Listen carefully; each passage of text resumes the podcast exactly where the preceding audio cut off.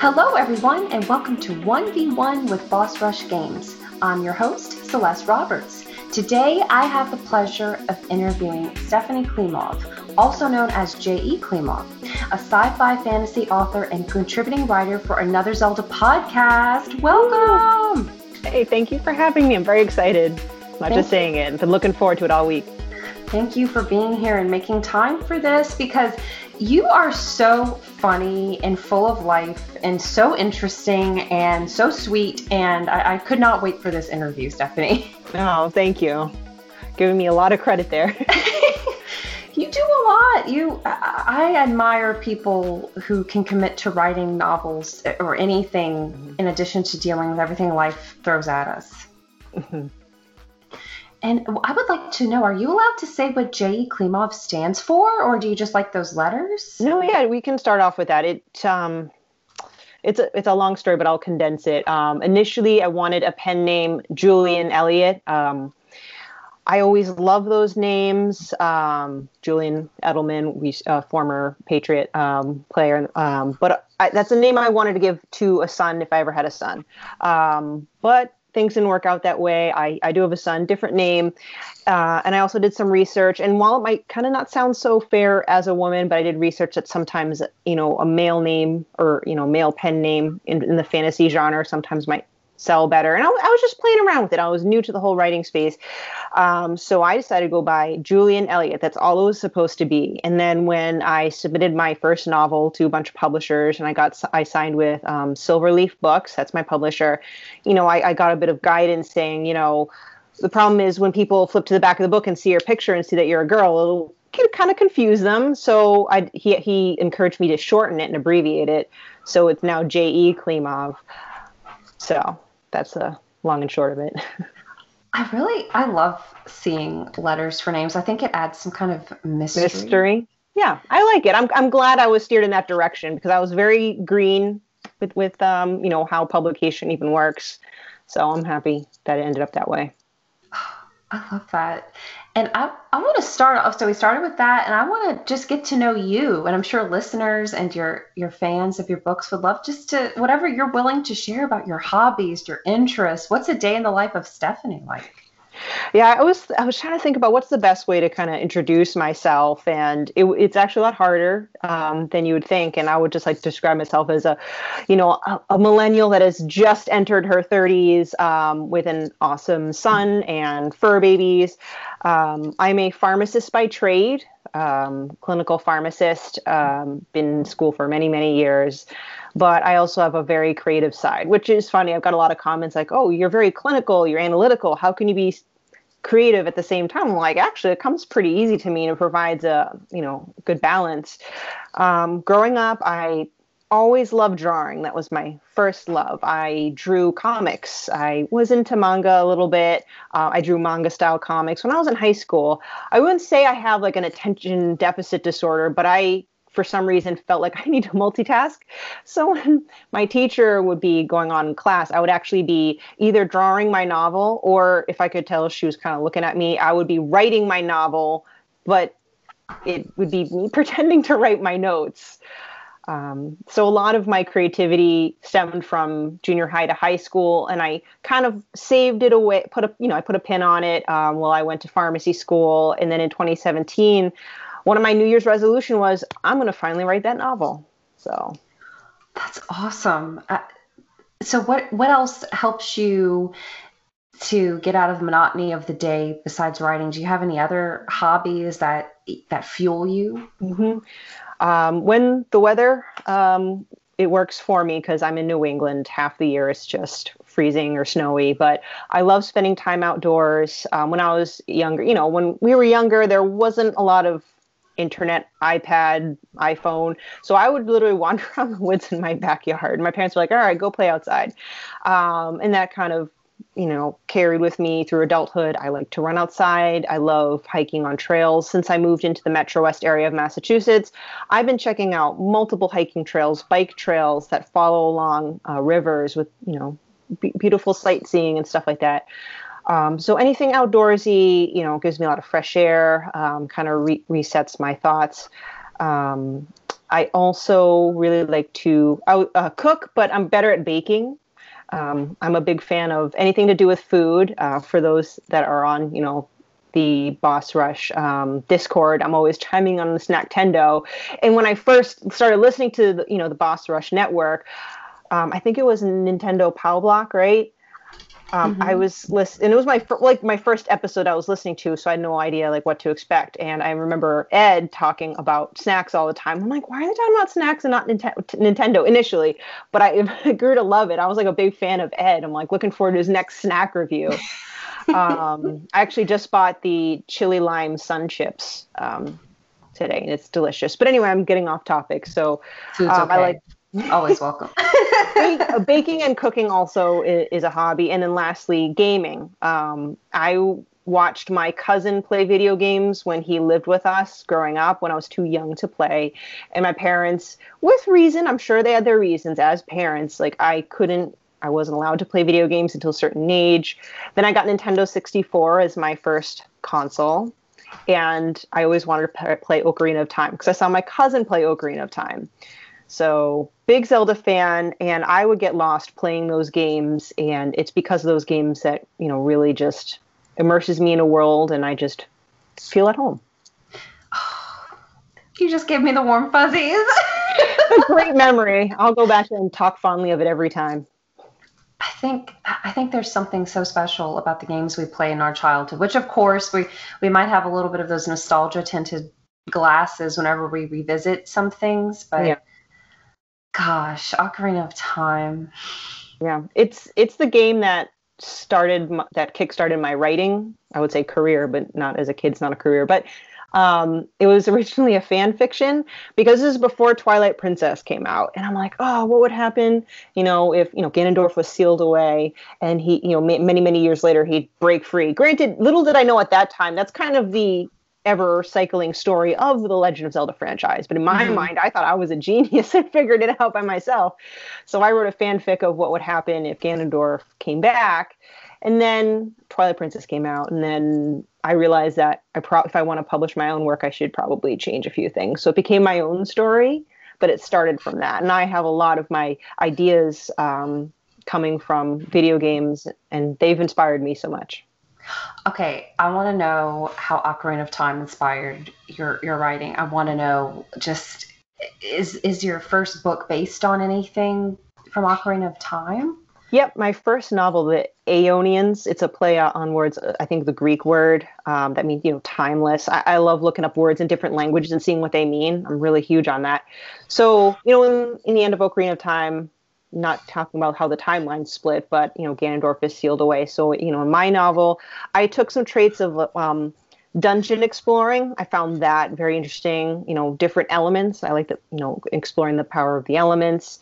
Um, you know, the traditional good versus evil, and I like the concept of the medallions or um, the stones, Kokiri's emerald, you know, Goron's mm-hmm. ruby, and so on. So in my novel, the Aeonians, except I kind of inserted myself in there. So it actually features a kind of tomboy princess that really doesn't want to be a princess, um, and her kingdom undergoes uh, a siege from an ancient enemy that was sealed away 200, 100 or 200 years ago. Um, and they kind of take over the land, and she needs to recover these four elemental stones that control wind, water, earth, fire, and she needs to go to each temple, so to speak. But I kind of changed it up so it's not as obvious and monotonous that it came from Ocarina of Time.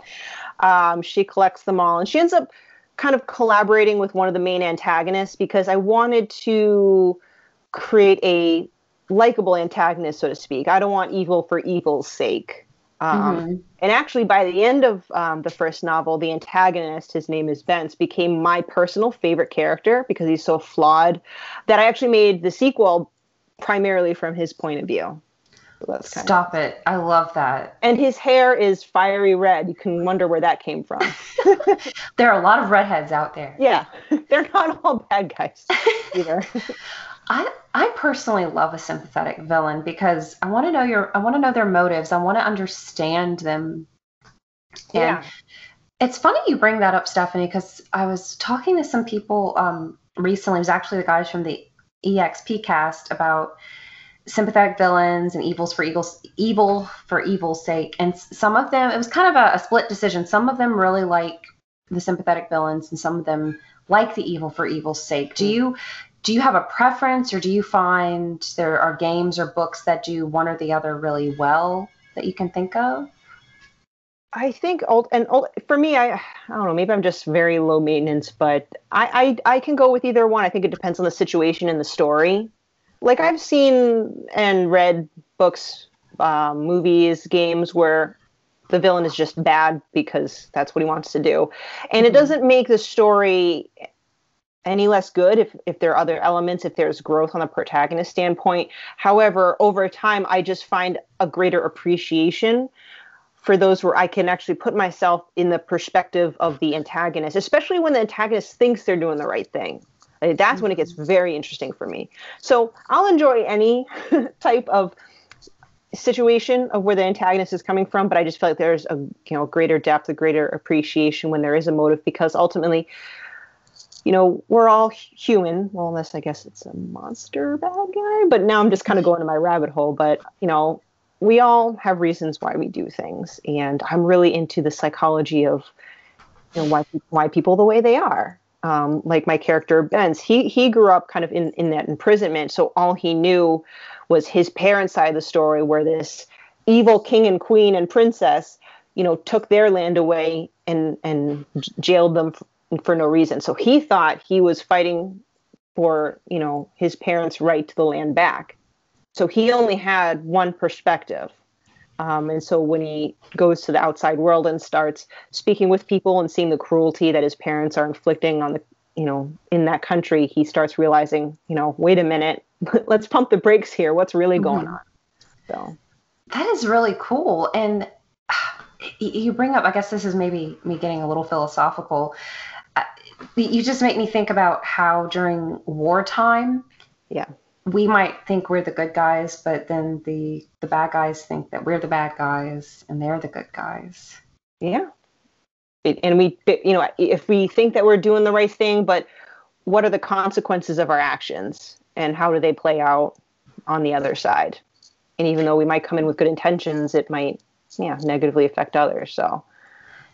Oh my gosh. So, what are some of your favorite books I would love to know.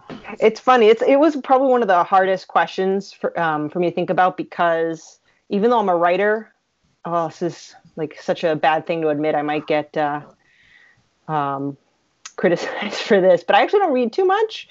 Um, but it's because you know I've got a lot of other things going for me. Um, but one story that had stood out for me, and I read it a long time ago, and I always kept the copy to go back to it was "And Then There Were None" by Agatha Christie. It's mm. such a mm. classic. I don't write mysteries. I don't think I'm, you know, you need to be pretty brilliant to write a, a convincing mystery. But Agatha Christie just has a um, a great writing style, very suspenseful. Um, kept me guessing on you know who was the murderer the entire time. So, but you know, other than that, I really don't have like a particular go-to author or a go-to book. Um, and in recent years, I've actually stuck with reading and enjoying books from indie authors. I've kind of decided to dedicate whatever little time I have to read to those that maybe might not be on the number one New York, you know, bestseller list, you know. So Gosh, and actually yeah, I dedicated oh, my blog. Sorry, no, I dedicated okay. a blog that I have to interview um, indie authors and write reviews on their books when I can. Okay, I was poking around on your website, and so is how often are you able to do that? I went on a bit of a hiatus in 2020. I just think it's a bit ironic that during the pandemic, where people seem to have more time, I actually spent the least time writing and creating. I don't know, maybe I hit a writer's block or something. I really struggled, but now I'm trying to push out maybe one one or two a month. Um, I just published an interview um, with Carrie Davidson, a Canadian author. She's amazing. She's hilarious. Um, I interface with her on Twitter. She also has a graphic novel too. I'm going to be interviewing her work on that later. And I'm actually also working on the interview for um, MJ Kuhn from AZP because she's got a book coming up too. It's her debut novel. So that's going to be published in the beginning of April. Oh, I'm so excited. I, I love that we have two published authors on the AZP team. Yeah, it's great. And I always want to, I mean, not that I really have a lot of clout online, but whatever I can do, I want to be able to bring others up because there's a lot of you know negativity and competi- unhealthy competition, especially online. So I want to create an environment where like, hey, authors helping authors, you know, like if you have a message or just you want to share the joy of writing your first book, I would love to provide a platform for it. Um, and like I said, um, I also do book reviews, not in exchange for a free book. Like I just say, if you want your book to be reviewed, just let me know. I'll buy it myself because I want to support you. And, you know, I, w- I want people to be able to have access to all these different stories because I feel like kind of like with indie games too, there are just so many out there. How can someone be able to find find them all or at least a good chunk of them, you know? There's just so many good stories out there and games too. there are, and I find like indie games, I, they've been around for a long time, but they're really ramping up, and I think the Switch is one of the best platforms for them. Absolutely. I um, initially got some games to put on my um, list from um, another podcast because I started listening to podcasts a lot last year again during the um, quarantine. It's called the Left Behind Game Club. So it's like a, a game book, a book in a book club style, and um, very funny cast there. And I started playing a lot of games that they were talking about, and then um, that's how I got involved with all listening to all the other blogs. But and now what I do, this might be borderline unhealthy, but now I'll um, turn on the Nintendo Nintendo shop on the Switch like once a week and scroll through for any indie games that are on sale, and I'll buy it. Actually, this is not well. It, it's not an indie game, right? Um, the makers of Soma, they're just like a traditional. You know, that's a great question. But not to put you on the spot, but like speaking of sales, because the Talk the Walk for Soma was one of the first podcasts outside of AZP that I listened to Oh yeah, thank you. and I kept my eye on it, and it was on sale on the PlayStation Store for two ninety nine. I'm like, I'm gonna do it. I'm gonna put on my big girl pants and play Soma. And if I can do it, you can do it. And, and to answer your question, there, Frictional Games AB is a Swedish independent video game developer. Okay. So I think so. Yeah, I would say that classifies them as indie games. They're a privately held company. If okay. anybody's wondering. they have 25 employees as well. But yeah, Soma, Soma. Oh my goodness. Did you also play on safe mode like I did? Yes, I just I I had to. I know there's a lot of hardcore gamers like you're not getting the full experience. I'm like, listen, the experience is in the story. I don't need to be hiding in a cabinet from a monster for 10 minutes until it passes. Um, I actually had one of my friends. Sorry to go on a tangent. I would only play Soma when that friend came over, so they could sit next to me on the couch while I played, and you know, if like either an enemy, I forgot what the guy, character's name is. He was like a doctor that came near you. Your screen would go all fuzzy. And... Oh, oh, the, the Japanese guy. I, no, wait, was it the one with the tentacles out of his face? No, that's Terry different. Akers, maybe. Terry Akers, but there's someone else that wanted you to to kill the thing at oh, the end. Oh, at the uh, end. Oh my goodness. I know jo- I'm being super Johan, Johan or Johan, something. yeah. Like Sorry, listeners, you're hearing me babble and not figure out names and stuff. But the point is, is if you go near him or an enemy, your screen will shake and get all fuzzy. Just that alone, I was like hiding behind my controller, curling into a ball. It's my fault she played that game. I'm sorry. No, but I will conclude that that has actually been one of the best stories that I've encountered in a game, excluding all things Zelda. It really has been. So I have to, you to thank, actually. Oh, thank you. it inspired me so much. I, I, even wrote a piece for Boss Rush on it because um, I, I was comparing it to this short story called "I Have No Mouth and I Must Scream," and just AI taking over the pros and cons and Okay, I have to put you on the spot, Stephanie. Would you have your brain scanned for a shot at immortality like that, even if it's a virtual immortality? Probably not. Um, I'd be very happy for anyone that wants to do that, but I feel like, you know what? I was born in this life, then there will be a time where I need to say goodbye, and it, that's it. It is what it is. Um, I don't need a, a virtual version of me somewhere out there. so I'm good. Yeah, I I kind of wonder because, oh my gosh, listeners, you're going to have to bear with us for a second. Yeah, well, it's just with all the different copies of Simon and, oh, these options you have to make. Do you let them linger? Do you, do you uh, let them rest in peace? Do you, I don't know. Exactly. It's, it, it puts you in a little existential crisis, right? Like, what is the true meaning of your, yourself? Are you only yourself right now, or could you still be yourself when you're a digital copy of yourself? You know, I don't know.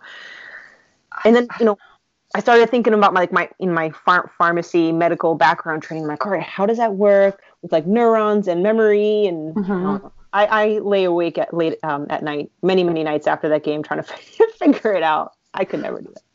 I would love to know about your pharmacist journey. Do you want to talk about that? I can talk about that. Um, and I just want to preface this with I love you, mom and dad, uh, but I was not interested in pharmacy ever. um, I was looking into a medical career when I was younger. My dad's a chiropractor, he's retired now. Um, my aunt is an acupuncturist, mostly holistic and Eastern medicine, but you know, I wanted to just be an MD, you know, um, or because I liked art, you know, work with some sort of medical imaging or I don't know, even some like CSI type stuff. Um, anyway, I was applying to college colleges like BU, um, St. Anselm's um, on pre med program, and then my mom got a Mass College of Pharmacy flyer in the mail, and she goes, "Oh my gosh, Stephanie, you should try being a pharmacist. You go to school for six years, you get a doctor degree." And she was very enthusiastic for me. And you know, again, you know, thank you to them for encouraging me to get a good education, but I just wasn't really hot for it in the beginning. I was a bit hesitant. Um, I'm not into chemistry. I wasn't a big fan of, when I say drugs, I mean, I understand that some is very medically necessary. It just wasn't kind of, I'm not into chemistry. I'm not into medication. I want to focus on, you know, physiology and anatomy. Um, but anyway, so I, while I went to pharmacy school, I got a job at a local CVS pharmacy as a um, tech and then an intern. And it was always a fun time being an intern at a retail pharmacy. Um, a lot of stories. And then when I graduated, I signed with a you know a retail pharmacy, and I worked there for a couple of years. Um, and I will say that in the future, someday, I would like to write a office like or office based story, but from a pharmacy perspective. Like I love The Office. I love it. I don't know how I'll make a book version of it, but it's going to be a pharmacy version of The Office in a book. It's going to happen. We are friends on so many levels.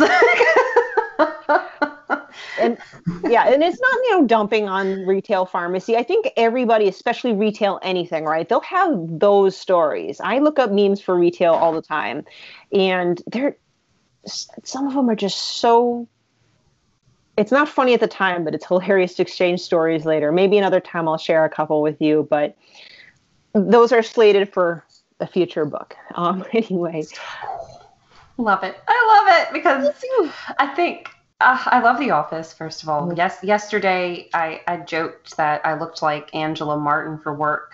And mm-hmm. then I changed my shirt and I felt like I looked like Pam Beesly. But I didn't post a picture of me in that shirt because it had my company's logo on it, and I don't oh, want mm-hmm. any weird people on the internet to find me. but okay, who's your favorite Office character or characters? I guess. All right, you know, I kind of thought about my head for a while, but you know, when it's all said and done, I, I got to give it to Dwight. At first, I found him super annoying in the beginning, but goodness, I I love that man. it's just so funny. Um, let's see who else i mean you know obviously i love jim i just love when he looks in the camera all the time i feel like i start looking into an invisible camera when i'm having one of those moments and then i feel silly for doing that um yeah you know dwight um trying to think the counting team like you know kevin's funny the dynamic between like um Ke- oh the the dynamic between oscar and angela um how they're like frenemies almost mm-hmm. and how they have very different beliefs too. Like one's super conservative and one's opposite, and they kind of don't really like each other, but they're still good friends. So yeah, especially okay, spoiler if no one's watched The Office, especially later in the seasons when he really helps her out. Exactly. Yeah. So I was very sad when The Office left Netflix, but That's all there, right. I needed. There are other ways to to watch it. yeah. there. It's it's floating around out there. Yeah, The Office will always be near and dear to my heart, and this is also where I know I've now become an old person, meaning 10 years from now, I'll still be watching the same shows, playing the same games, listening to the same music, and I'll be like, oh, you youngins don't know early 2000s, 90s, 80s music or games or whatever, The Office. And be like, what's The Office? And then they'll make fun of me for being lame and outdated. But I don't care. I love my office dearly. I, I tend to watch a lot of the same shows. Do you watch a lot of TV or do you have time to watch a lot of TV? No, and it probably is out of habit. I know I'm kind of getting off topic about pharmacy, but TV is a good discussion too. Um, I grew up with only being allowed to watch a half hour of TV every day. And you know what? Looking back on it, I'm glad that was the rule. Um, the downside is I didn't have a lot of pop culture knowledge when my friends were talking. Like when they were talking about Lost, I'm like, I don't know. Sorry.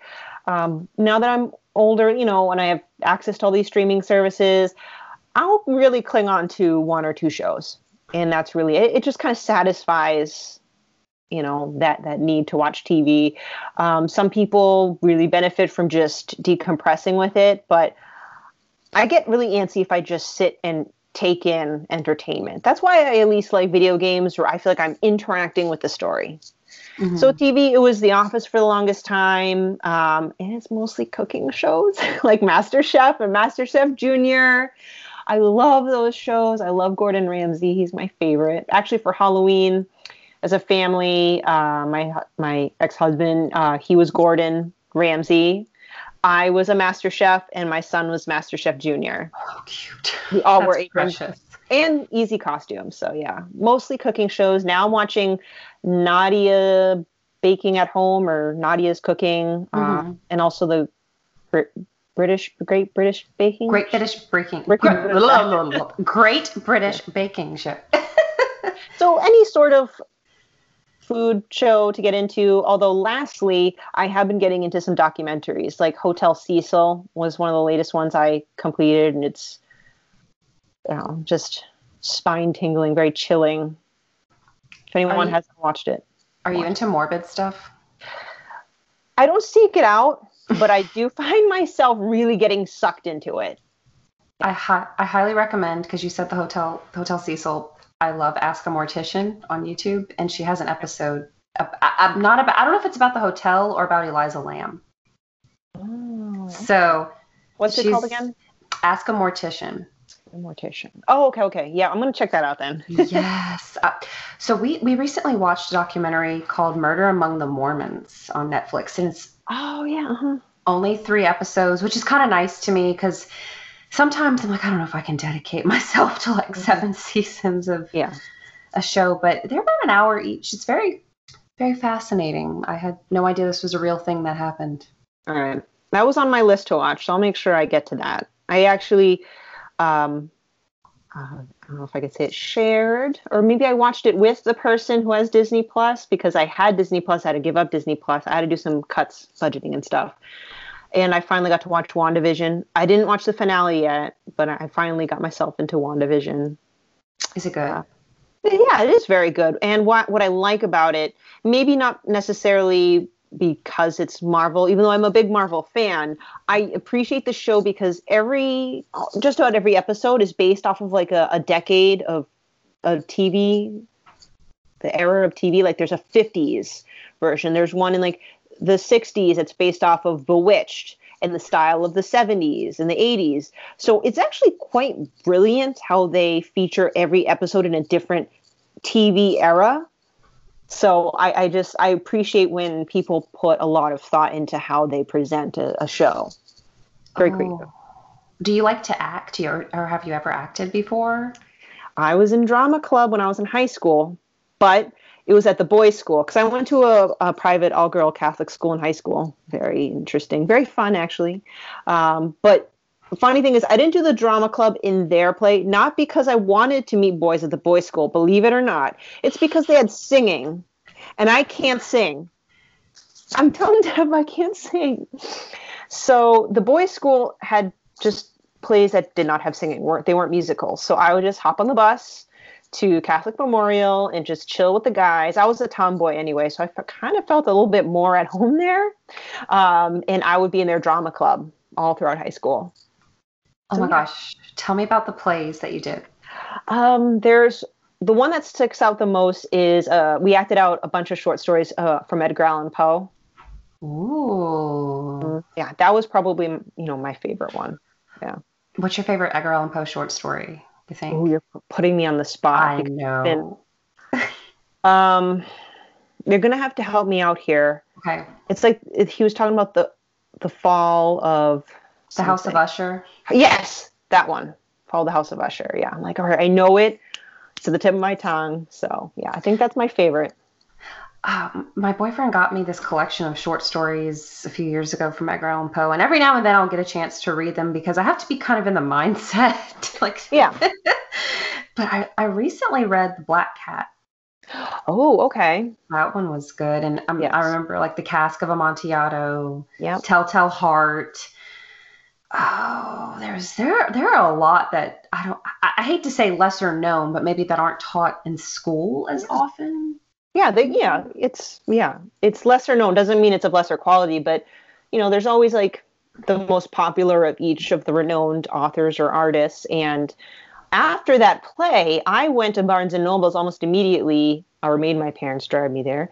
Um, you know how barnes and nobles kind of re-releases um, these collect collectors books so i actually mm-hmm. got an edgar allan poe collector's edition that had all his published works on it oh that's so cool all his poetry too all of it, everything. Wow. And my goal was to get through it. Unfortunately, like I never got to it, but uh, maybe someday I can pick it back up again. You know. Do you like any of his poetry? Are Are you into poetry? I am actually. Um, I don't read it on a regular basis, but I, I do have an appreciation for it. Um, I don't know his poems off the top of my head because I had bought that book just to have his collection, and I was reading his stories. I read his poems and appreciate it but I, I like um, a lot of the more new age stuff too. I think one of the poets that I like, and I'm pretty sure it's popular, R.H. Sin. Um, I think I've heard that name before. Yeah, if you give me a, a second. Um, it's very powerful. Um, R.H. R.H. Sin puts out. Do, do, do. I wish I could find something like really quick and not bore the listener with me trying to figure out. I'm looking it up. Oh yeah. Um, she felt like feeling nothing. Yeah, just a lot of very emotional. Oh, whiskey words and a shovel. There it is. Whiskey words and a shovel. Whiskey words. Is that is that the uh, the collection of poetry or is that the name of the poem? Yeah, it's a collection. It's a three three book collection. Um, I haven't again gotten through it all. I have a tendency to really buy all these things I want to play and read, but it takes me a long time to get to them. But what I like about it, it's very, you know, visceral, very real. Sometimes it can be morbid, but you know, I, I appreciate it because I feel like a lot of people are maybe afraid, maybe, and, and there's a reason, or hesitant to kind of really explore their feelings, explore the traumas or whatever that they go through in life. But I like reading about it because you know what? Ultimately, we all have these challenges and obstacles in, in our life, and you can connect to it, and you don't feel so alone. And you really get a sample of the human experience. So that's so beautiful, Stephanie, and thank you for sharing that because I don't think people realize how important the arts are. If if that dis- if those aspects of life disappeared, I think we would take notice pretty quickly. Absolutely. You know, I've grown up trying to be a little more academic minded, meaning like, you know, textbooks and stuff like that, mm-hmm. where arts were well i was told this so it's not true i was told that the arts aren't as important that you got to focus on just you know main academics. But you know what? That's what makes our culture preserves our culture you know through and it could be through any medium where it's um, drawing you know poetry um, even like you know video games. I think my first ever article that i wrote for azp another zelda podcast was about me attending um, symphony of the goddesses and and how much I love the the Zelda franchise. And that's a that franchise is a prime example of how video games can be a form of art. Oh yeah. Did you play Edith Finch yet? I did. You did? Okay, okay. So that that just brings me to think that that game I had to like I was my mind was just racing. I, I had to reflect on the game after I completed mm-hmm. it. Yeah, definitely. Because when I first, you know, jumped into the game, you know, I thought it was a bit slow, but just because, you know, I'm reintroducing myself back into like a walking simulator type environment. And when I got to the first story, I think it was Molly, mm-hmm. and you play as Molly, and every family member after that has their own way of expressing their story. I was just speechless and just blown away that after I played each session, I probably played in like three sessions. I just had to sit down and just digest everything. It was very impactful. And I, I cannot picture experiencing those stories and through any other medium. Like I don't think a movie could do that justice or a book. Not that those aren't important ways of expression and telling a story, but the way that these stories are told and how you experience them through this first person perspective. Yeah, like um, there's now this is where I might not remember the name of the child because he wasn't like my favorite character, but I the what I think of is the teenage boy where he didn't want to go to his father's like second marriage or the wedding and he Gus. was playing Gus, yeah, and he was flying his kite and mm-hmm. you control the kite so you can you know fly it wherever and then the words will follow so yeah it, it tells a story in a dynamic way where you feel like you're you're part of the character you're kind of living through the character. I don't know so that medium is just a very unique way to get a, um, story across so. That makes me want to know who are some of your favorite authors. Like who who did you like to read when you were growing up? Or even if you don't remember their names like what books did you enjoy? What helped shape your library? Oh goodness. Other than with agatha christie I'm not sure if I really had too many. I um, read the J.K. Rowling Harry Potter books. I was a Harry Potter fan when I was younger. It just hit the, I was the right age and demographic at the time, and um, I don't want to belabor the you know what so many people know about it, but it was you know a fantasy novel series that grabbed everyone's attention. So it wasn't just the content that I enjoyed. Like I love reading about this you know, poor little orphan boy who was not loved by his aunt and uncle, was whisked away into a magical world, kind of almost dealing with a fate that's bigger than himself, right? Um, so that in itself was just very whimsical and inspiring. But I also loved reading a novel series that everyone else loved because when I was growing up, if you like fantasy and stuff like that, you are considered a nerd. At least that's the environment I was growing up in.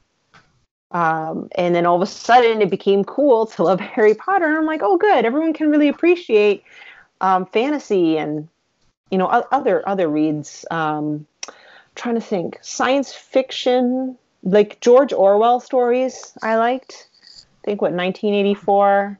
And, yeah, and the Animal Farm. Animal Farm, yeah. So I would say I loved those stories too. Yeah. Oh, they, are so good. yeah. And, um, you know, a lot of them came from required reading in high school. Mm-hmm. And it, you know, usually if you're forced to read something you, or do anything, you don't want to do it. But when I revisited them, because I was like bored, because again, we didn't have iPhones back then. When I reread them, like I actually like this story. It's better when I choose to to read it. So I've actually kept a lot of my high school required reading books to reread once in a while. I've one up here, um, totally different genre, but The Good Earth by Pearl S. Buck.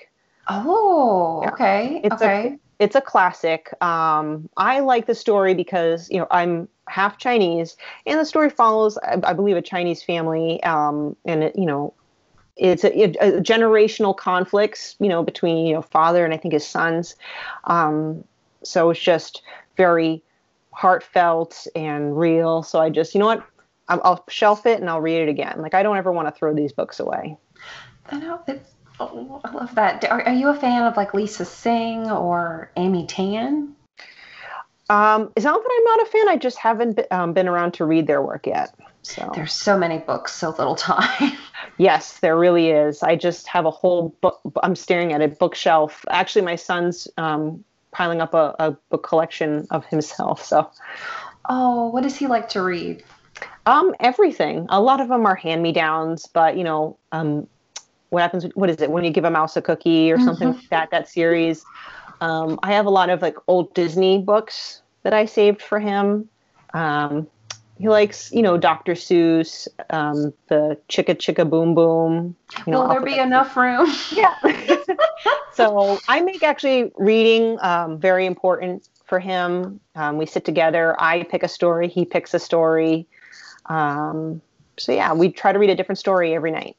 Oh, I love that. That's so important, and you remember those stories as you get older. Oh, exactly. It sticks with you. Uh, do you, do you remember any books you read when you were about his age? That come to mind. Chicka Chicka Boom Boom was was one. I think it was chicken noodle soup or chicken soup or something. It was a kid who wanted to eat chicken soup. I forgot the, the title of it, and, the re- and I liked it so much. I wanted my mom to buy it. She didn't want to buy it, but this was smart on her part. I'll give her credit. She actually took the book from the library, made photocopies of it, and she made it into a book for me. That's really sweet. Yeah, it is. Uh, and she like colored it on her own. So I'm like, back then I'm like, why couldn't you just buy it for me? But now I I actually kept it. I mean, it's all torn up and stuff, but I still keep it. I'm like, oh, she she wanted to make make her own version for me. That's extra special. It really is. So, but I, I have fond memories of um, going to the school library and renting um, out books. Um, a lot of them obviously have kind of escaped my brain right now, but it's a fond memory. And actually, when I write my uh, when I write now, I will I usually minus COVID, the pandemic, I would go straight to Barnes and Noble. That's usually my first place to go when I want to write. Mm-hmm. So I'm surrounded by books. Sometimes I'll pick up a couple, lay them out on my desk, um, just to kind of let it inspire me. If I want to take a break, flip through a few pages. There's that Starbucks that's right there. I got my caffeine supply. So, yeah. That that was actually one of my questions and and you answered it about like what helps you to focus on your writing, like the setting and it sounds like you're in your element at a bookstore. Bookstore or a coffee shop is a nice um, second place. I actually discovered it's relatively new. It's a tea shop. Um, here in New England, you don't see a lot of little tea shops like that. Um, there's usually Dunkin' Donuts, which is off, awesome. And I love my iced coffee throughout the year, even if it's negative 20 degrees. but it's called Nirvana Tea Shop, and it's one town away, but it's a couple minute drive. And they serve cute like bits of tea and like a traditional tea kettle and it's all different kinds of tea um, vegan food. I, am not a vegan but you know it's delicious fresh vegan food. And everything's so cute and neat and you just sit there and there's couches and you just work on your book and the owner walks through and talks to everyone. And he, he said you know my goal for this place is for people to again minus covid congregate here work on their projects and just socialize over tea and stuff like that. So i like that. Um, it's not like i don't like working on my my books my novels at home. It's just that i don't know I, there's a different headspace that i get into when i'm there. And um, always listen to music. So. what kind of music do you like so when I write, I listen to soundtracks, specifically video game soundtracks. It's kind of embarrassing, but they're awesome. They really are, mostly Zelda related. I can't stress enough how much of a Zelda fan that I am. It's kind of yeah, kind of sad, but um, I will put Ocarina of Time OST and I'll just click on it. Um, or I will just write, you know, n- relaxing Nintendo music. And it just really puts me in the zone. It That's really so does. Awesome. I love it. There's there was a channel that I was listening to that he or she, I'm not sure. Their their avatar is one of the characters from Animal Crossing. but they they make these playlists of like best beach songs from video mm-hmm. games, best wintry songs from video games, and my favorite one, elevator music from video games. Elevator music? Like stuff you might hear if you were in an elevator, like one of the like the Wii Shop channel or something like that. Just music. How have I not thought of that? That's that's what I'm gonna listen to next. So it's like what video game elevator music. I'm gonna I'm gonna send it to you because Stephanie and I communicate pretty often, and I'm gonna send it to her if they didn't if it didn't get like a, a strike. I don't because I think YouTube's pretty big on that kind of stuff.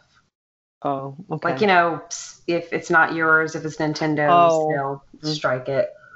I always wondered how that worked because, um, you know, some you know sometimes I'd watch. Well, let's plays are different, right? Or maybe it's people on YouTube that discuss a game and they'll p- display, you know, cutscenes from a video game, and I wasn't sure like to what extent um, companies will strike it. Because I know, for example, Nintendo, I think Disney too, they're very protective of their IPs, and I just I, I was very curious.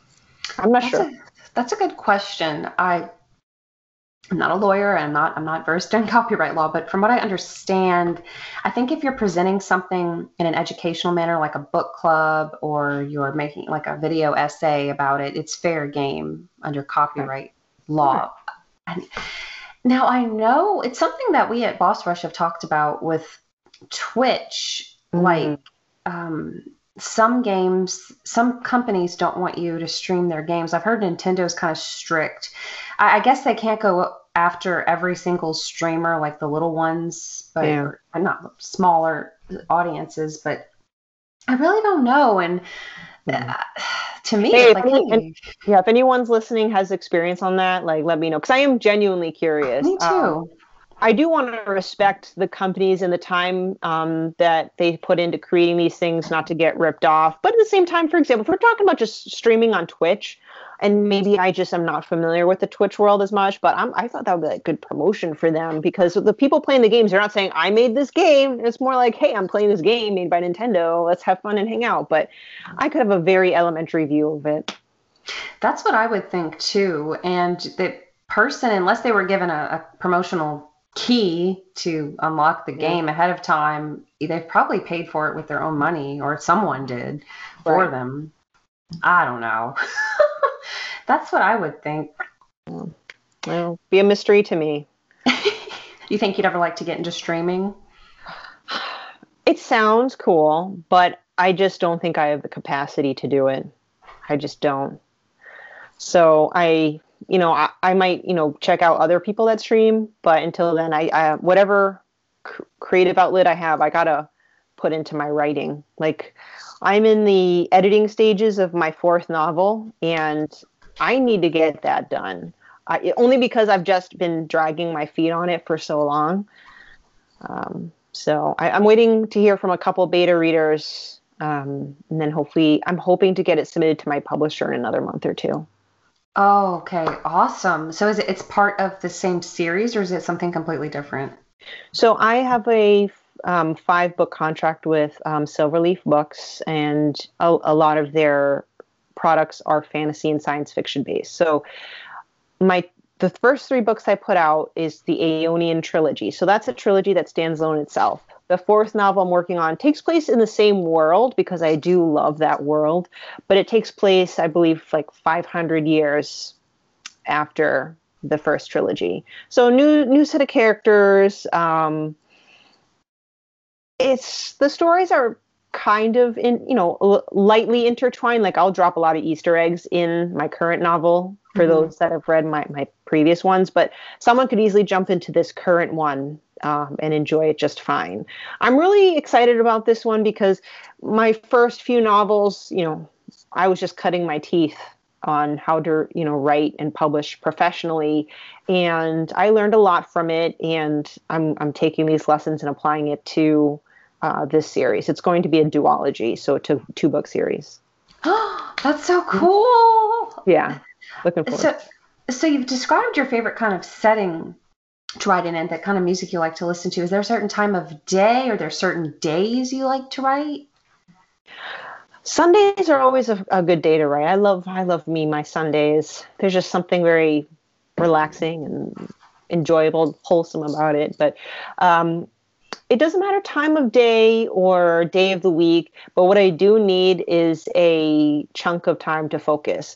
Writing is one of those things that I need to get in the zone for. I can't just sit down arbitrarily, bang out a few pages, and call it a day. Like, I need to mm-hmm. sit down, get in that mood, play that music, have my snacks, have my caffeine, dedicate um, typing for at least an hour. I need at least an hour because um, a page like let me see about i can probably write about like 2000 words um, in a session and 2000 words is like an average chapter for me um, that's awesome yeah but yeah i just need a, a, dedicated time but as far as morning noon night it's just whenever i can find the free time so what are so that that sounds like related to my question that I'm going to ask next, and I would it might be the answer. What are some of the struggles and challenges of being an author? I feel everyone will have different struggles for sure. Um, I think for me, my number one struggle is that I am my own worst enemy. Half the time, I just want to get the story right the first time around. And that's where I will spend days just writing and rewriting the first chapter. I'm like, I don't like this. Um, there are terms called a planner or a pantser. Um, and in the writing community, we kind of discuss what we are. So a planner is, as you can guess, someone who plans out and plots out their story ahead of time in an outline, very neat and organized. Then there's pantsers. I consider myself more of a pantser, where I just kind of write on the fly and see what turns up. But then I criticize myself pretty easily. I'm like, oh, this isn't interesting um, enough. And although I love to tell stories, I, my my English and my the way I write is really not up to par. Like I have to really undergo a lot of heavy revisions. I tend to repeat words a lot and stuff like that. And I find it very hard to kind of get over myself. I feel like I have to fix them on the spot instead of just write the story, you know, go with the flow and then go back and edit. You can edit anytime. Mm-hmm. Right. So that's kind of, you know, big you know, challenge number one um, and then challenge number two is you know balance with my my you know my personal life my work life with um, writing and then just my overall self-confidence. Like i'll admit sometimes i go into some dark places and i go is this even worth it? Is anyone even going to read it or want to read it? So and i know everybody goes through that and i just i want to give those people that advice that people are going to love your story. Um, but I don't really follow my own advice, do I? so. How do you how do you handle critics or, or people who are mean online? So knock on wood, I haven't experienced it to that level yet. Um, so I'll you know I'll get back to that um, when I get my first one, but. I kind of have mentally prepared myself for that. So I joined a long time ago um, so this was in 2017 when I wrote my first book. There's a challenge every November called National Novel Writing Month, or short for NaNoWriMo, and your goal is to write 100,000 words in 30 days. It's crazy, but it's fun. And you can actually meet up with local um, writers, and there were actually write-ins. So I found one for my area in Massachusetts. We met at Barnes and Noble, and we'd write together. We'd have activities like we'd pick a word from a hat. Okay, the challenge is you have to fit that word in your next chapter. It's crazy. Actually, one of the names of the islands in my novel is based off of um, a word that someone drew from a hat from the writing group. Um, anyway, once that's completed, I got this like discount to join an online writing community called Scribophile so anyone who likes to write or enjoys writing and just maybe really needs a second pair of eyes without immediately jumping to paying hundreds of dollars for an editor, join a writing community such as Scribophile. You go there, you join a group or don't join a group, whatever, and you can post your stories through karma. It's a point-based system, and you earn karma by critiquing other people's writing. So people exchange critiques. And I'm sure like everywhere else online there might be some that are kind of bit tough or uh, tougher on others. But I've seen Scribophiles as a very positive environment. I actually joined a group called the Just Us League. Um, and that's where I got a little bit of you know confidence and the ability to handle constructive criticism everyone in that group is amazing they're the reason why i was able to get my books published um, which I'll get back to like negative feedback later. But at least from there, I got to talk to them like, how do you handle negative feedback? I'm afraid of getting this negative feedback. And they explained to me that, you know, when you get to that point, you just kind of got to put your bl- two. You can approach two ways. You can put your blinders on it and just not address it, or or you could respond, but it's just whether or not you kind of have the personality for it. Like, I'm very sensitive. to everybody who knows me knows I'm very, very sensitive. So, you know, I've been told like if you're that way, just don't engage because the internet people again, it's one thing if you get constructive criticism, but it's another thing to be like, oh, your book sucks and mm-hmm. I, I hate, you know, you should go jump off a cliff. Like some people will really just go overboard. But you know what? Honestly, I think they feel like they can do it because it's online. They're not saying it to your face. So while I'll still be pretty upset with my first true negative experience, but at least I kind of am mentally preparing myself, and I did that through my writers group. Which, as a side note, um, and this is why I encourage other people to join it. I collaborated with some in that group to publish some anthologies as well. That's So really, like what? Okay, tell me more about that. So we a few of us came up with an idea to publish short stories in an anthology and each volume would be a theme. So the first one we published was um, fairy tale retellings. So each one of us will pick a fairy tale and tell it in our own way or our own version.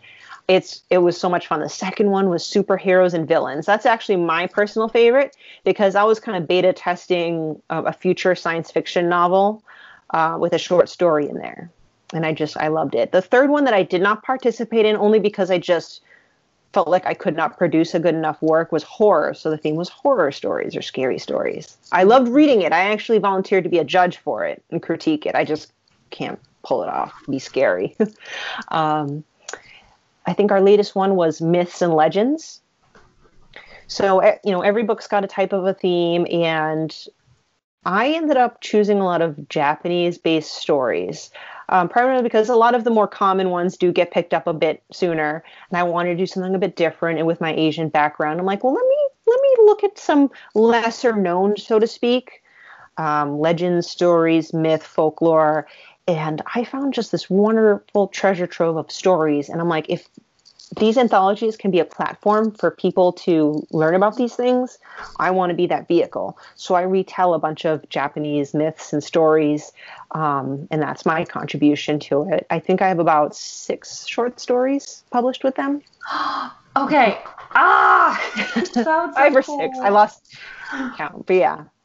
God, that is okay, Stephanie. That's awesome because I love fairy tales. I love myths and legends. I love mm-hmm. fables. I ah, because every culture that's something we all have in common. We all have these legends and yeah. and myths and.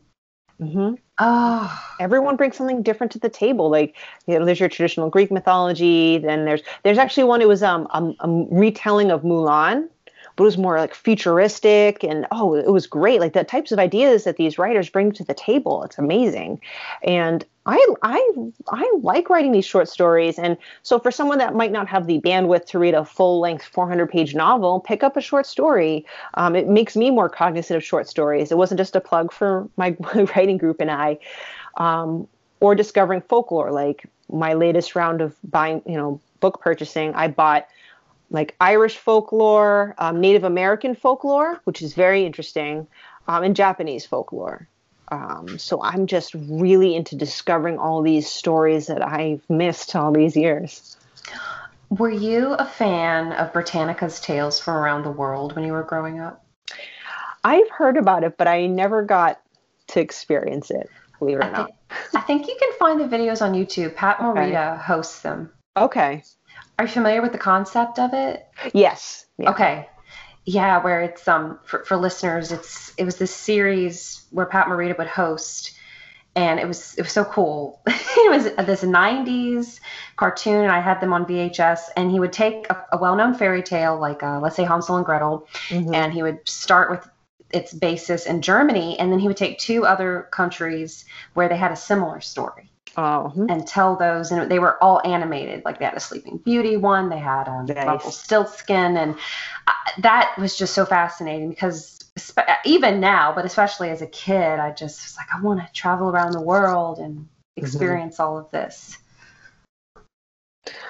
Yeah, I'll have to, you know, check it out and maybe, you know, if I, I'm sure I'll find it on some platform. Maybe I can share that experience with my son. That'd be he great. He might like that. It's, yeah. Especially since it's animated and okay. Mm-hmm. So what if if you have have you traveled abroad before? Yes. Okay, That's I want to hear about it.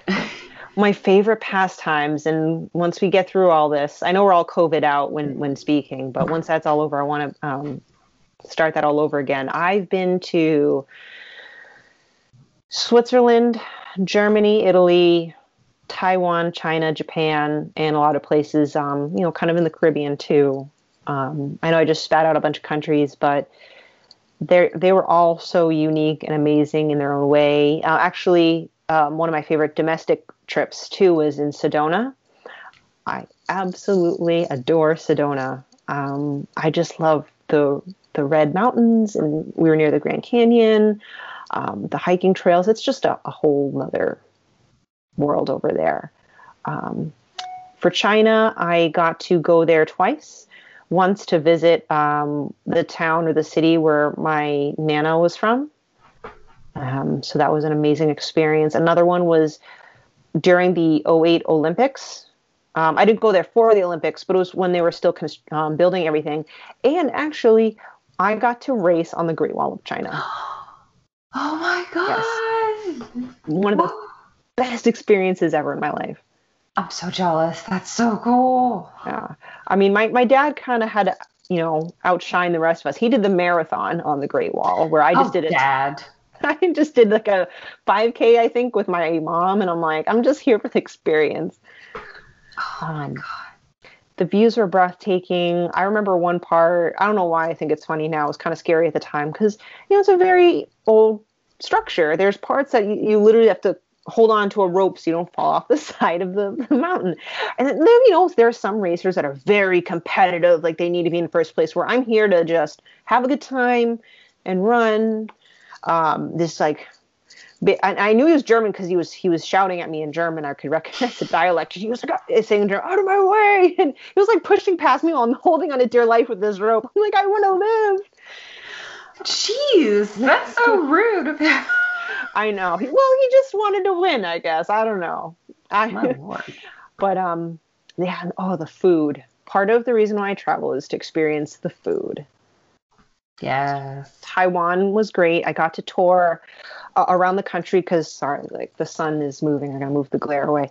Um, my, that's where my mom grew up. So we did more of a family tour. So I got to see a lot of where the locals eat, where the locals are.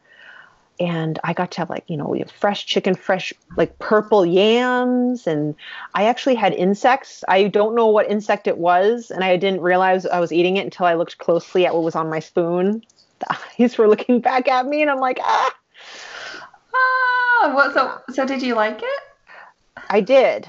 I felt weird after I saw the eyes, but I was like, oh, this is crunchy and salty and yummy, and yeah. Um, sometimes it's it's really all mental, like in your head, right? Um, mm-hmm. We got to have like hot spring bath, uh, you know, spring baths in the mountains, and climb through caves, and um, finally Japan. Again, one of the hands down one of my favorite places to visit. You know, I went to Tokyo and Kyoto. You know, Tokyo is a place for everybody. There's a section of the city for whatever taste uh, you have. Uh, the, so the first place I stayed in in the city in the Shibuya district, we used Airbnb. Mm-hmm. So I actually got to meet um, a Japanese father, um, and it was so cute. Like I'm, I'm, so into their culture. Like I brought them like a gift, and um, you know, like snacks treats for his son because I knew he had a kid. So like, oh, we brought over because I'm from New England and I'm I'm I love pumpkin, pumpkin everything. Everyone makes fun of me for loving pumpkin and say that I'm basic. I don't care if people say I'm basic. I love pumpkin. So I got like little pumpkin treats. Like this is for your son. I'm so happy to meet you, and they're just so friendly over there. Um, and I got to stay at one of his apartments he was renting out, so I could feel the authentic experience. Um, and like the maid cafes and like video games and whatever. But I actually, oh, and sushi. I got to visit one of the famous, um, one of the most famous fish markets in Tokyo, where you could literally walk there. You couldn't go into the main fish market area because they only reserve it for, you know, people that are actually purchasing in bulk and stuff. But you can have the freshest sushi you could probably ever ask for in the world, done right there. And you can order food through a vending machine. You have hot tea through a vending machine. They have so many things through vending machines. Um, also, I ordered cow trachea. I, I decided to be daring and oh. buy cow trachea. Was this the texture was a little tough, but I still powered through and I ate it. I'm an ex- I like. Yeah, um, but Kyoto has my heart. So Kyoto is my second stop, and I love Kyoto because of what you can do to explore there. I rented a bicycle, I rode through the city and explored every nook and cranny because there are shrines and temples everywhere. And I'm pretty sure, I forget if it was Miyamoto um, from Zelda or if it was, I forgot who it was. Maybe you can remind me. But he grew up in Kyoto and he said he was inspired by The Legend of Zelda, or he, The Legend of Zelda was inspired from him exploring his Miyamoto. Mhm. Miyamoto, yeah. Mhm. So Mhm. all I could think of was that. I'm like, I can understand why. It's so beautiful over here. The landscape, the trees, just everywhere you go. So I literally just got lost in the city and just explored everything. Oh, I love that. Oh, that's so awesome. Yeah. So I would love to go back there someday, um, amongst you know a lot of other places. I'd like to hit up places that are um, have a, a lot of historical significance. Like uh, I'd love to go to you know Greece. I've got a little bit of Greek in me as well. I'd love to travel to Istanbul as well, but you know we'll see. You know, got to save up a little money in the piggy bank for it. It co- it does cost. the flights are so expensive. hmm Oh, that was so much fun. I felt like I was picturing these places you were describing, and I oh, I got so excited. Oh, I love it. Yeah. You know, so someday. Um, but yeah, and also anywhere where there's good food. Like I, especially you know, hearing the last podcast, like I mentioned earlier with um, Logan, like anywhere with good barbecue. You know, I'd love to go to Kansas City, um, Memphis, um, Texas, anywhere where there's some good barbecue. And you know, getting off topic, kinda, but it's food, so it's okay. Um, one of my biggest personal achievements was I bought my own um, grill, smoker grill, and it was easy for me because I could handle it myself. Like, oh, I'm a big girl, I can do it by myself. Um, what I liked about it was it can act as a smoker as well, and I actually mastered my own recipe for ribs. Oh my I god, it- And I wrote it down, and I'm I'm gonna make it again this year. Yeah. that's congratulations. Ribs are awesome. They are. And, you know, like I said, I, I could probably tinker around with it to get it even better, but not bad for my first try. So I've made ribs on multiple occasions. I've also made brisket. I love it when the brisket's like burnt at the edges. Oh, so mm. good. I just thinking about it. It's grill season. I'm thinking about grilling. I think I'm gonna have to eat after this episode. I'm so hungry. I think I will too. I'll just be snacking on actually more sun chips probably. Oh, sun chips rock. Oh my gosh. Well, do you do you have any advice for any um, fledgling authors and or people who are interested in getting started in that yes. medium? I know this sounds cliche, but I only say it because I genuinely mean it. Is just start. When I held, um, I had a stand at book fairs. Um, I've had many people come up to me, whether it's themselves or the parents of said person. Oh, my daughter loves to write, but she doesn't think it's going to go anywhere. Or my son stopped writing because X, Y, Z. I'm like, they should keep writing. I, like, don't give up. I never thought I was going to see the light of day of either artwork or, or writing again when I became a pharmacist. But when you put your heart and mind to it, it is possible. Yes, the rejection rate from publishers are high. I sent my work to 12 publishers before I could land one, I think. Um, but only that, you don't have to do traditional publishing. You can do self publishing, and there's a lot of flexibility um, within that. And then you learn, you grow, you work social media, you have a uh, website. The way that you gain traction, um, or at least a factor in it, is consistency.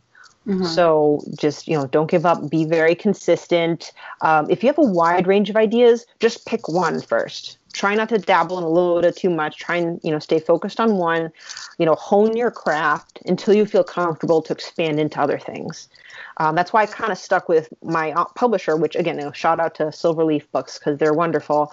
Um, it's very fantasy and science fiction based because I have like so many other stories, right? Like my story for pharmacy. I want to write a satire. I want to write a, a romance novel, whatever. But I'm like, you know what? Let me just hone my craft, really get my feet wet with the publishing industry. Um, and then lastly, join a writing community, or at least any community that supports the arts. I mean, even just you know talking with the folks on the the Boss Rush community, like being able to share your ideas, um, receive support, will really point you in the right direction in the end. Oh, that's so sweet. It, it, you need it takes a village for everything you do. It really does. And I, I do believe that writers, artists, we're all very supportive of one another. We're always willing to give our personal experience and feedback and, and help. I received a lot of help from writers on Twitter. I've made some friends from writers on Twitter. One of them, he just happened to be like, I don't know, the thousandth follower. So I gave his family a copy of my book, and soon we got to talking, and I beta read for his book, so you know to get his you know publishing career started. So, yeah. That's awesome. And and to kind of wrap it up, would you like to talk about uh, any of your awards? Because I I noticed that you have won some accolades. You have some accolades. Yeah. Yeah, just you know, just really one main one. I submitted my my my debut novel, The Aeonians, um, to the um, Purple Dragonfly. Um, I won the second place in the Purple Dragonfly Book Award uh, in 2018. So um, it, it, was a lot of fun. Um, I kind of looked into how the award system worked. I wanted to find other ways to be able to kind of sell my novel. Like I want to think mm-hmm. about it that way. And I, you know, I looked into contests. That's another thing. Research. When I was at Barnes and Noble, I'd go into the references section, and there'd be books on like, it's like thousands of pages long. It's it's huge of agent agencies, publishers, and also contests because um, contests not just to put a sticker on my book and say I got second place, but also a contest could get your work published. Just side note for for them, but.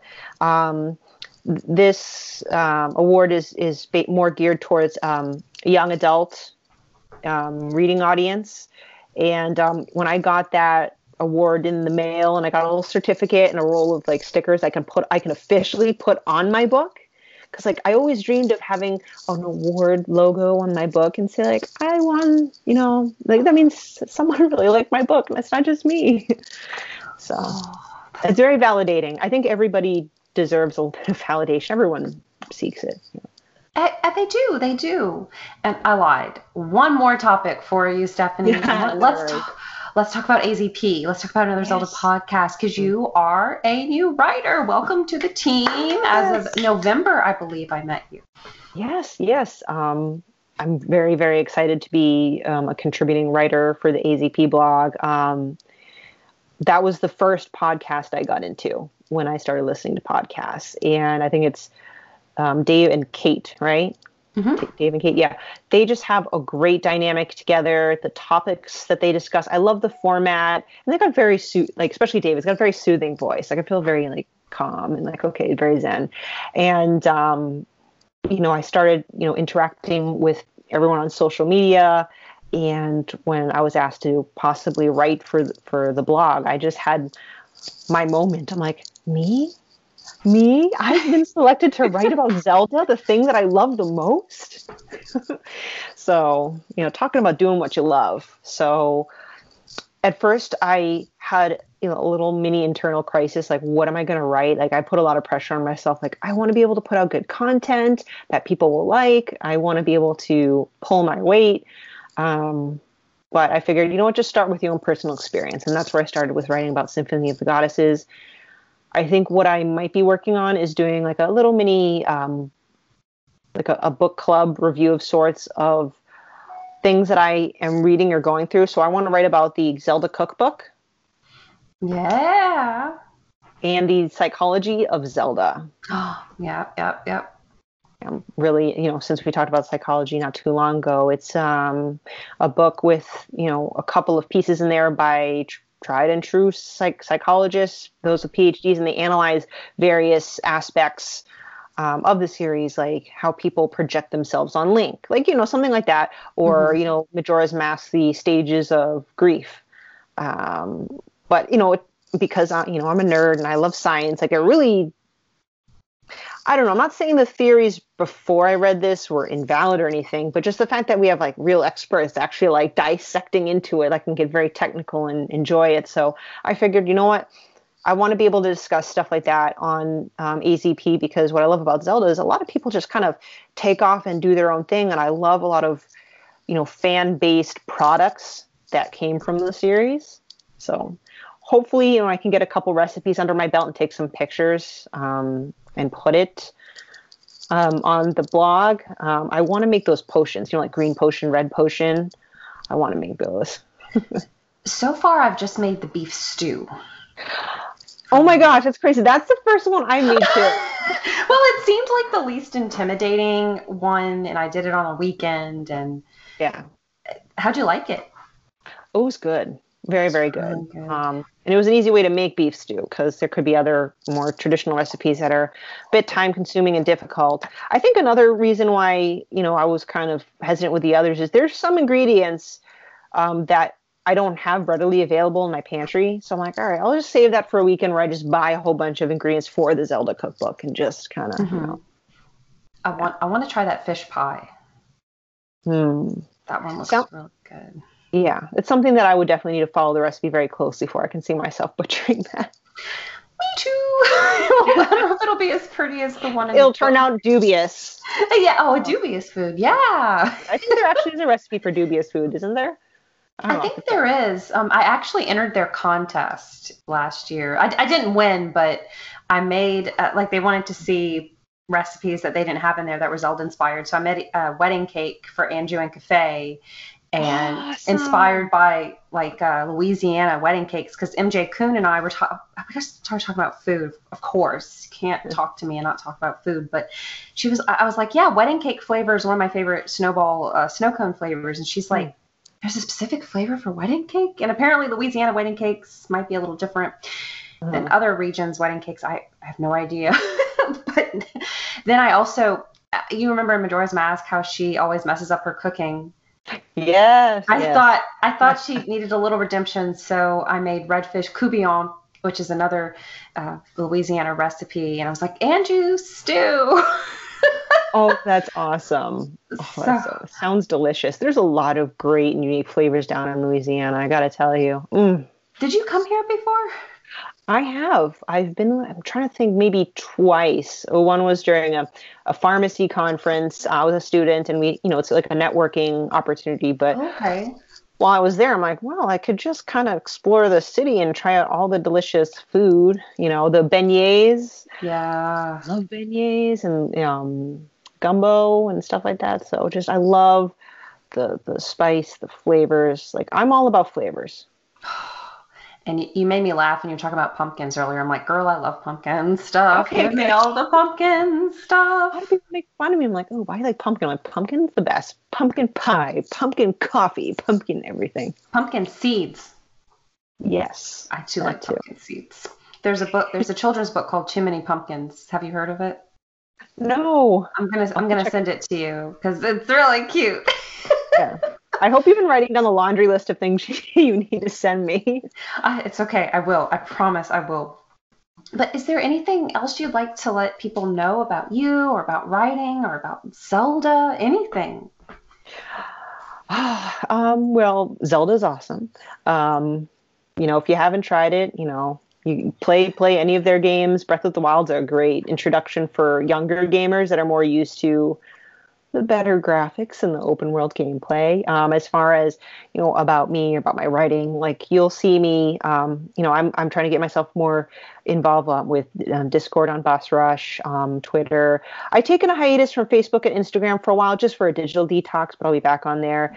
Um, I want to encourage anyone out there who has a passion for any sort of creativity, whether it's producing YouTube content, blogging, writing, drawing. I even want to get back to, you know, publishing a graphic novel. Like, don't give up, just start. And if you are in a point in your life where maybe you're starting a family, starting a new job, transitioning from different home, like apartment to house or whatever, that's okay. Never strike something that you enjoy from your list. If you just need to do a, a little bit of time, dedicated a little bit to the side, keep it going. Um, and this is me sending a message to you, anonymous listener. I'm cheering you on. I know you can do it. Oh, that's my last message. That's I got the warm fuzzies again. Gotta have the warm fuzzies. There's way too much negativity out there that I don't mind being the obnoxious warm fuzzy person. I love it. We need that. And where can people find you, Stephanie, if they'd like to follow you? Yeah, sure. On Twitter, I'm at Klimov underscore author, K L I M O V. I think Instagram is the same thing, Klimov underscore author. And then Facebook, it's the same, but without the underscore, at Klimov author. So Excellent. I try to be consistent. and be sure to read her stuff on anotherzeldapodcast.com. We did her first collaboration. Well, it was her first piece. It was a collaboration piece where we talk about our dream desti- destinations. Yes. We could go on vacation, and she has her her piece about the Symphony of the Goddesses and more coming. Yeah, thank you. And actually, if people want to check out my website, it's not just a plug for me, but because I will be publishing my inter- uh, my interview of MJ Kuhn's novel, so it's really me for like I want to share her achievement, um, which will be coming in the next two weeks. My website is jelliotklimov.weebly.com. Um, and, or if you are a writer and you want, you know, a plug, or if you want an interview, hit me up there. I'll be happy to have an interview with you guys. Awesome. Well, thank you again so much, Stephanie, for your time today. And listeners, you can find us wherever you listen to podcasts, bossrushgames.com. And until next time, we'll see you later. Bye, guys. Bye.